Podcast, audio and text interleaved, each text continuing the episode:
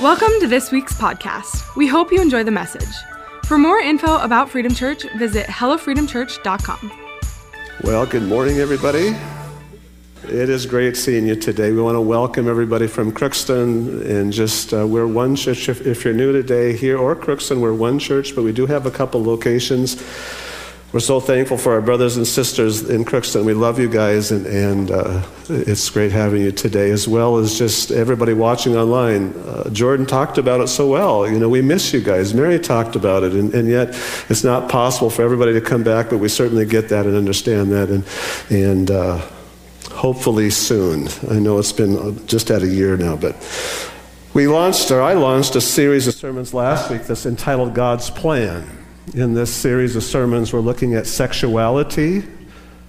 I just said that word in church. We're looking at marriage, looking at family, and then looking at the roles in the family.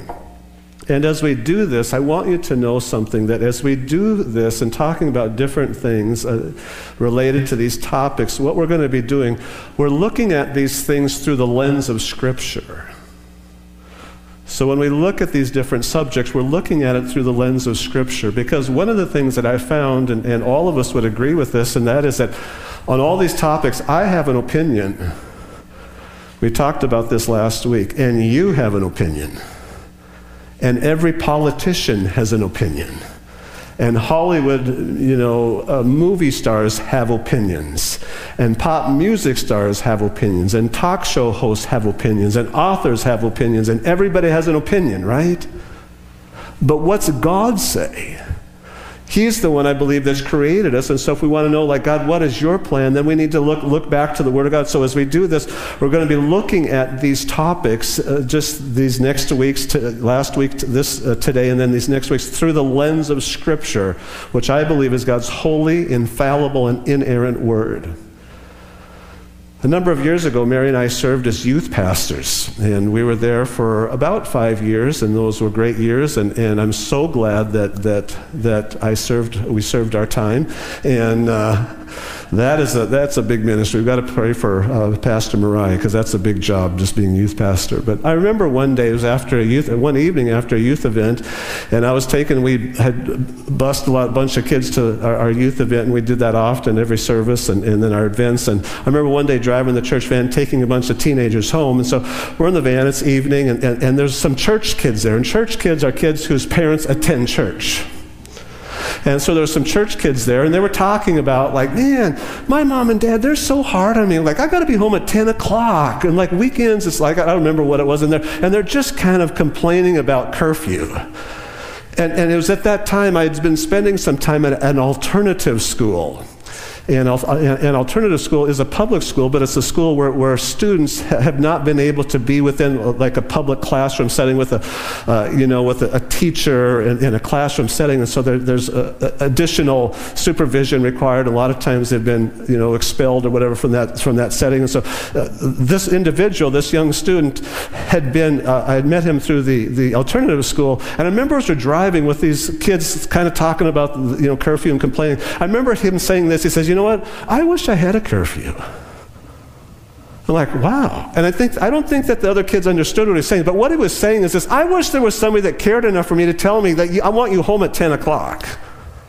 I mean, what, what he was saying is, I wish there was somebody that really like took an interest in me, so said, here's some guidelines, and this is what I want you to do. And as we look at these things in Scripture, th- we have to understand this. If we miss this point, we've missed it all. And that is this point that God, as He speaks to us through His Word, it's out of this incredible fatherly heart because He loves you.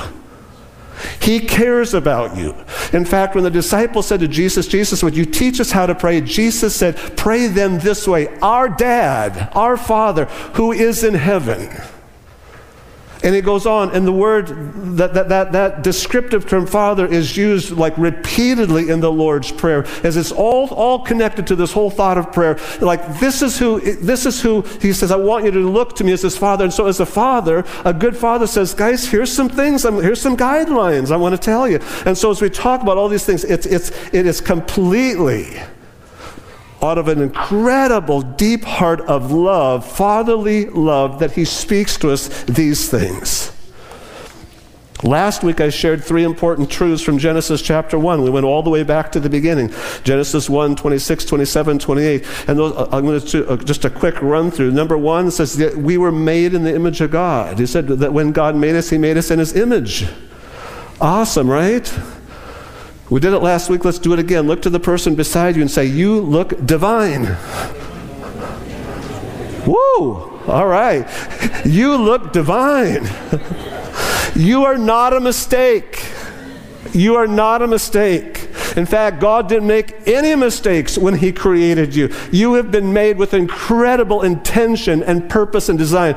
God took out the mirror and He looked in the mirror and He says, Aha, this is how I'm going to make you. And so He fashioned us from looking in the mirror. He created us in His image. Number two, we talked about as we look at Genesis 1 that God gave us our gender. When God created us, He created us male, some male and some female, but God created our gender. And, when, and, our gender, as we talked about, is an incredible gift that He gives to us. To be male or to be female, what an incredible gift. And, and, and when He made you male or made you female, I just I want you to know He didn't make a mistake. I know there's a lot of forces today. We talked about how Satan attacks all, the enemy of our souls, tries to attack us in so many areas. And, and this is an area where he can attack us. Like, no, God, you're a mistake. God made a mistake when he made you male or female. But I want you to know from Scripture, God did not make a mistake when he gave us the gender that he did. Number three is this that God created sex brings Adam and Eve together, says, What I want you to do is now be fruitful and multiply. We talked about that a little bit descriptive last week. What he means by that is, I want you to procreate, I want you to produce children. And so now today, as we launch back into this series, back into this the sermon today, we're going to go back to those same verses, Genesis 1, 26 and 27. And in Genesis 1:26 it says, "Then God says, Let us make man in our image, according to our likeness, and let them rule over the fish of the sea, and over the birds of the sky, over the cattle, over all the earth, over every creeping thing that creeps on the earth." Genesis 1:27 says, "God created man in his own image, in the image of God he created him, male and female he created them." What I find significant in verse 26 is this, that the, it's the use of pronouns that he uses in verse 26. God said, Let us make man in our image after our likeness. Three pronouns used in verse 26 and all used in a plural sense. Let us make man in our image after our likeness. What's interesting is that just the next the, the few verses after that, verses 29 and 30, and really so much throughout all of Genesis, he refers to himself sing, in a singular pronoun. Verse 29, God says, Behold, I have given every plant yielding seed. Verse 30, Behold, I have given every plant for a green plant for food. And so there in verse 26, when he creates us in his image, it's written in this plural sense, the we, you know, our and our or let me say us let us make man in our image and so i say what's the big deal like like why does this matter maybe it was just some translator's mistake but, but can i tell you something when you go all the way back to the original hebrew it's not a mistake these translations are very accurate. Where Genesis, when we're made in the image of God, it's written with these plural pronouns, and thereafter it's used singular pronouns. There's a couple words I want to share with you today. Two words. The first word is the word diversity diversity. And I know it's something we hear a lot about today, but diversity. When God says in verse 126, let us make man in our image according to our likeness, what, and, and he uses these plural pronouns, he's, he's referring to the fact that God is a trinity. Okay? God is a trinity.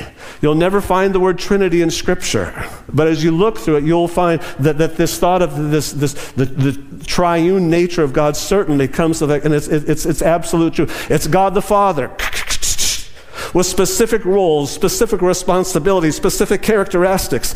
It's God the Son, Jesus Christ, with specific roles, specific responsibilities, and then it's God the Holy Spirit. And these three, in their uniqueness and unique roles, unique like characteristics, all together they comprise what we refer to as God or, or the Godhead, the triune God. And so when God says, let us make mankind in our image, he's speaking like, yeah, let, let us, God the Father, God the Son, God the Holy, let's make mankind in our diverse image. Diverse image. And these three distinct personalities, and, and, and we're going to get into this in the, in the last few sermons when we talk about just what it is to be a man, a woman, husband, wife. We'll talk about those things. But, but when you think about these three distinct personalities, each fully God, yet all incredibly harmoniously intertwined. I mean, if you want a picture of like, like of, of such amazing unity, it's, it's, it's the Godhead, it's the triune God. And if you, I, we should, I'd love to study that, but I mean, Jesus says, I don't do anything. I only do what, what my Father tells me. I don't do anything unless He directs me. Like what He does, that's what I do. And between the Father, the Son, the Holy Spirit, there's such incredible unity. And really, maybe a, a phrase that we could say such incredible unity amidst such incredible diversity, because they all have unique roles and qualities.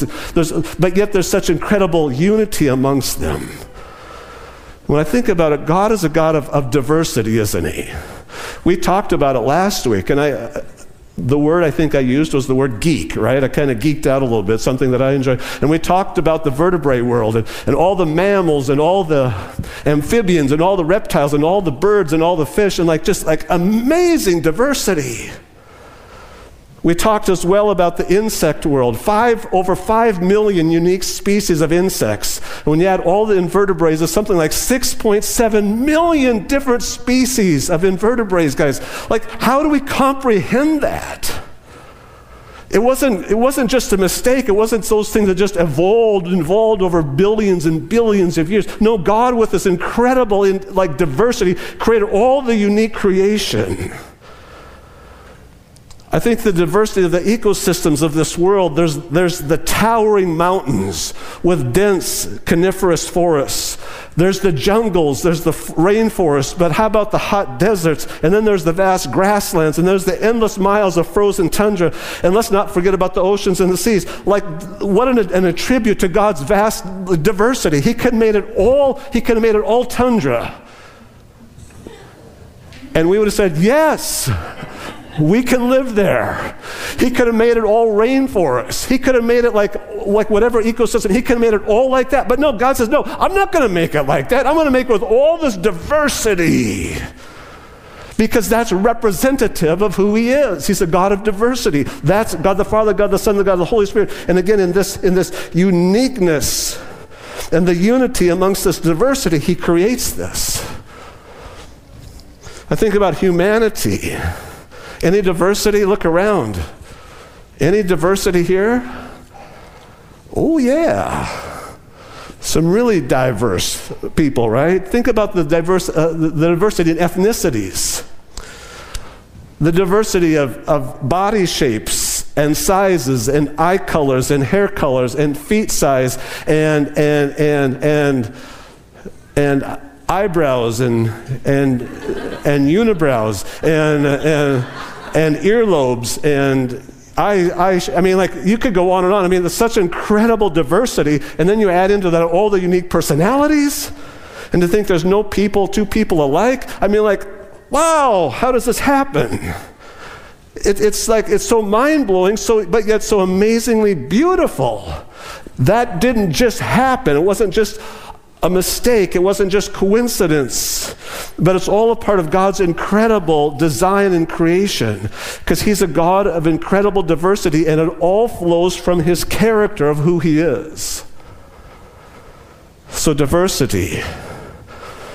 And so, when God says, let's make mankind in our image, what kind of an image do you think that will portray? Let us make man in our image according to our likeness.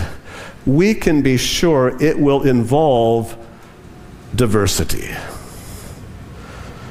Genesis 2 7. We're going to jump ahead to Genesis chapter 2. There's really two accounts of the creation story Genesis 1, Genesis 2. They're not, they're not different, they're, they're, they're the same account, but they just give different details and, and they all dovetail together so beautifully. But we're going to jump ahead to the second account now. He talks about creation. Genesis 2 7 it says, Then the Lord God formed man of dust from the ground and breathed into his nostrils the breath of life, and man became a living being. And the Lord God said, It's not good for the man to be alone.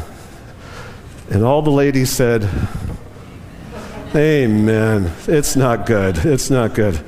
I will make a helper suitable for him. And then, and then he does this crazy thing. I, I have read this like my whole life. I remember like studying this in, in seminary, like this doesn't make sense. Like, God, why do you talk about like that He created man and then he goes to talk about animals and then he goes back to man? Why don't you take, because my, my, you know, chronological engineering mind says that doesn't fit there. Let's move that over here. But God knows what He's talking about. Let's, there was, there was, it says there's no, no helper that was suitable for him. And then verse 19 says, And out of the ground God formed every beast of the field and every bird of the sky and brought them to the man to see what he would call them. And whatever the man called a living creature, that was its name. That's a big job, isn't it? I mean, that's like a full day job, a full day job to like name all the creatures. And the man gave names to all the cattle, to all the birds of the sky, to every beast of the field. And then, then he says, But for Adam, there was not found a helper suitable for him. Think about it. God marches all of, all of the creation in front of Adam. Lion, you're going to be giraffe. You'll be the zebra. You're going to be like a cow. You're going to be a dog. You're going to be a mosquito. I, I mean, I don't know all the details of it, but he marches all of creation in front of Adam. And then it says this, but but after all of creation marches in front of Adam, and all, after all of that, it says, But there was no helper that was suitable for Adam. There was no helper suitable for him. And I think it's at this point in the creation story, as I've been thinking about it, I know my mind can go a little imaginative. But I think it's at this point of the creation story that God could have very easily simply made another man. I mean, there's already one man, Adam. Why don't we make two men? Adam and whoever it may be. Let's make two men because, like, we're looking for this helper suitable for Adam, and, like, why don't we just do that? It seems in my to be honest in my opinion like well that makes like rash that makes like human sense. Let's make another man. And he could have created like just a lone gender just male or whatever it may be but he didn't. And why didn't he? Because i believe i believe through scripture it would not have, it would not have displayed the amazing beauty and unity that comes from the God of diversity. It would not have been true to his nature that God the Father, God the Son, God the Holy Spirit, let's make mankind in our image, and he makes them. And to have done that would not have been true to his nature. So he says, I'm going to make them in my image, according to my nature. I want to make them. And so he creates man. All the animals march in front of and says, okay, there's nobody, a helper suitable. And so we got to do something about We have to make a helper that's, su- that's suitable. In verse Genesis 2.21, it says this, So the Lord God caused a deep sleep to fall upon the man. I don't know about you, but in our home, there's a lot that happens when the man is sleeping, right? and he slept. Then he took one of his ribs and closed up the flesh of that place. And the Lord God fashioned. This is God's plan. It is so beautiful, guys. I mean, I mean, just it is so beautiful. And so God takes this rib from Adam, opens up his side, reaches in and removes the rib from Adam. And what he does, he takes this rib and he creates Eve. He creates this woman from this rib, which is taken, and then he brings her to the man. I mean, can you imagine this? Again, here's my mind again. Adam's just going through his days, probably got out his like his flint, you know, knife, and he's probably whittling some little thing, and all of a sudden God brings Eve to Adam, and he's like, "Whoa." And then she comes, I'm not saying this seductively, but she just comes like sauntering out. And, and, and we all know how woman got her name, right? Because Adam is like, whoa, man.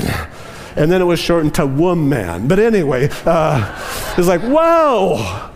Oh my goodness, this is just like, like, wow. And Adam's first response is this this is now bone of my bones. This is now flesh of my flesh. She shall be called woman because she's like one of me. She's one of me. She's not one of the animals. She's not one. I mean, talk about equal, uh, like, like equal, like value and worth. Like that. That's God, and that's in His creation. This incredible sense of diversity that He created with man and woman. That's the beauty of God's creation. That's the beauty of it that he carefully, intentionally creates male and female, and the diversity of the sexes of male and female all point to the beauty and the glory of an incredible, amazing, and a diverse God. It's so amazing and so beautiful. And I know today, I know this is a very sensitive subject. I understand that. And so I, I, I, I tread very carefully.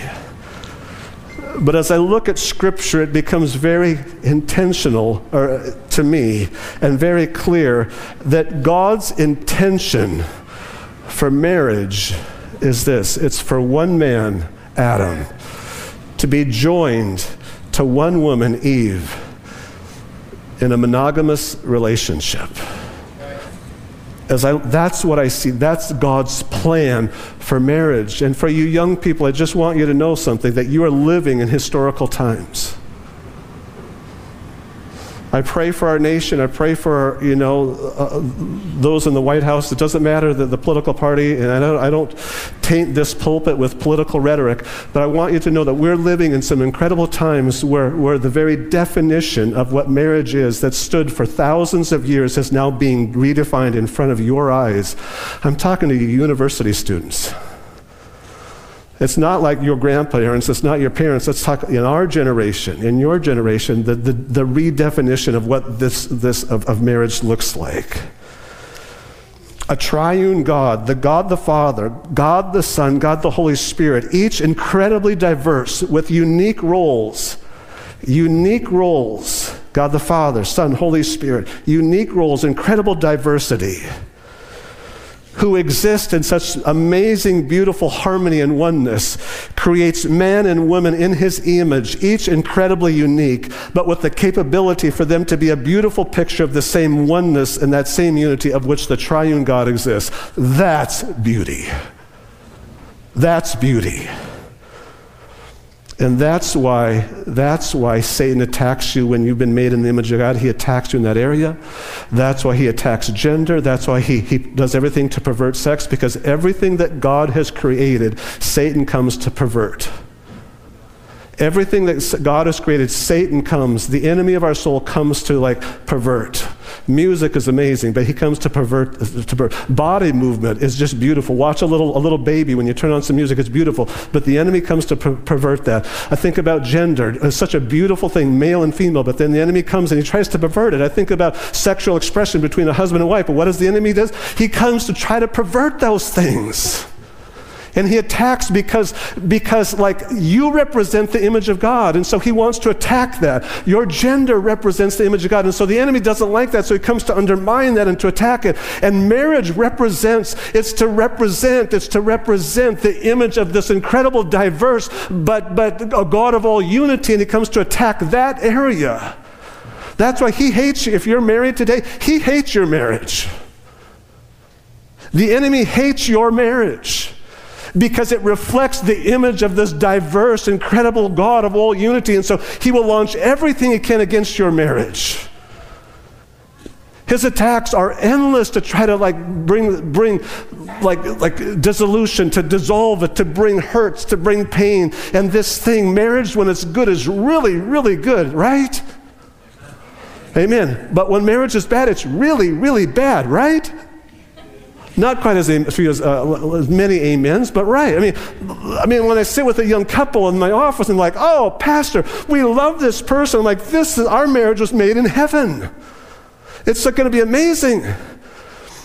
And then say, that's awesome, but that's heaven is like also where thunder and lightning come from, too, okay? So just got to remember that portion of it, too.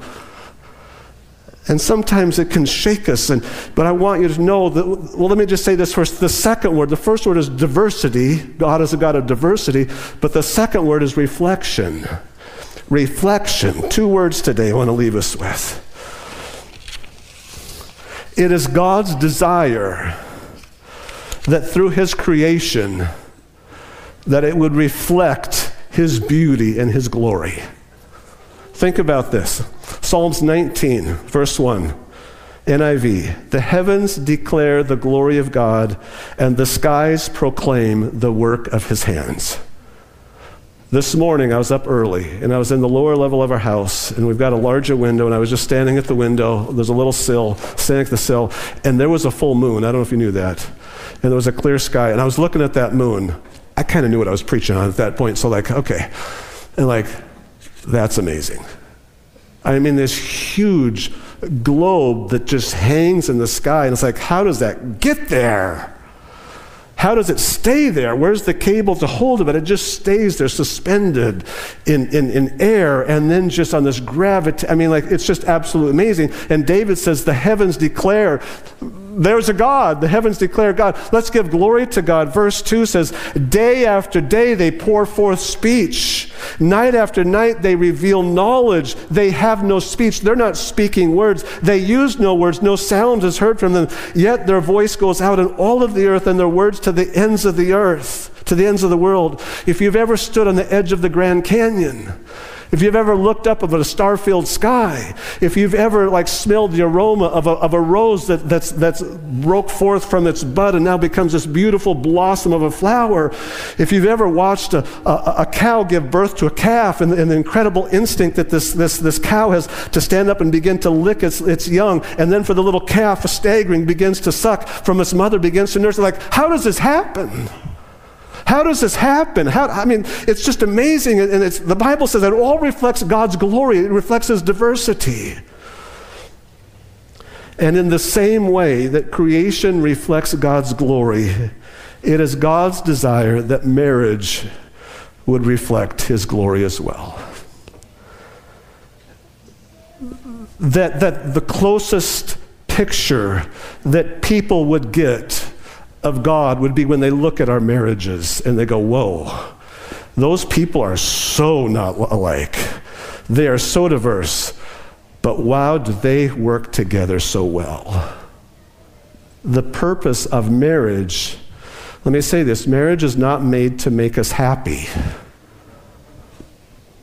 I know that may come as, I've said that before, it may come as a little bit of a surprise to us. We think, I'm going to get married to this young, strong buck, and boy, am I going to be happy.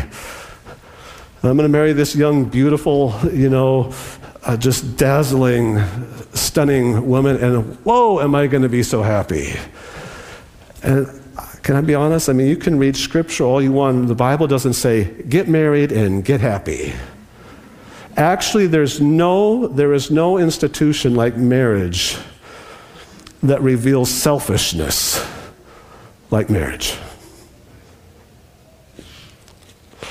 Mary and I have been married for 38 years. Thank the Lord to Mary, right? and it's amazing. It's, it's amazing. And we are so alike in so many ways. Our faith, we're both the third child of six kids and we fit in so well with each other. And people say, You guys are so, and we are so much alike. And then there are those areas in which we are like black and white.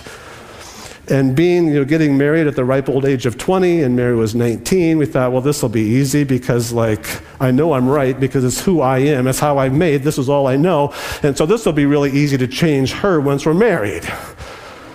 It doesn't work that way, guys. Guess who does the changing? Me. And what I didn't realize at that moment, at the time of getting married, is that what God's intent was Nathan, I want you in your love for Mary to reflect my presence. And I want you to be a representation of this incredible, diverse, Godhead, but that operates in such incredible unity. And so, yes, marriage, I would not trade it for the world. It's never been more valuable or near or dear or just fulfilling than in my life than it has been these last months, even to be honest. I love it. I love it. But I can also say it's been one of the most difficult things too, because not, not because of Mary, but because it reveals such things in my heart that have not been pleasing to the Lord. I began studying to be an engineer because my mind, that is me.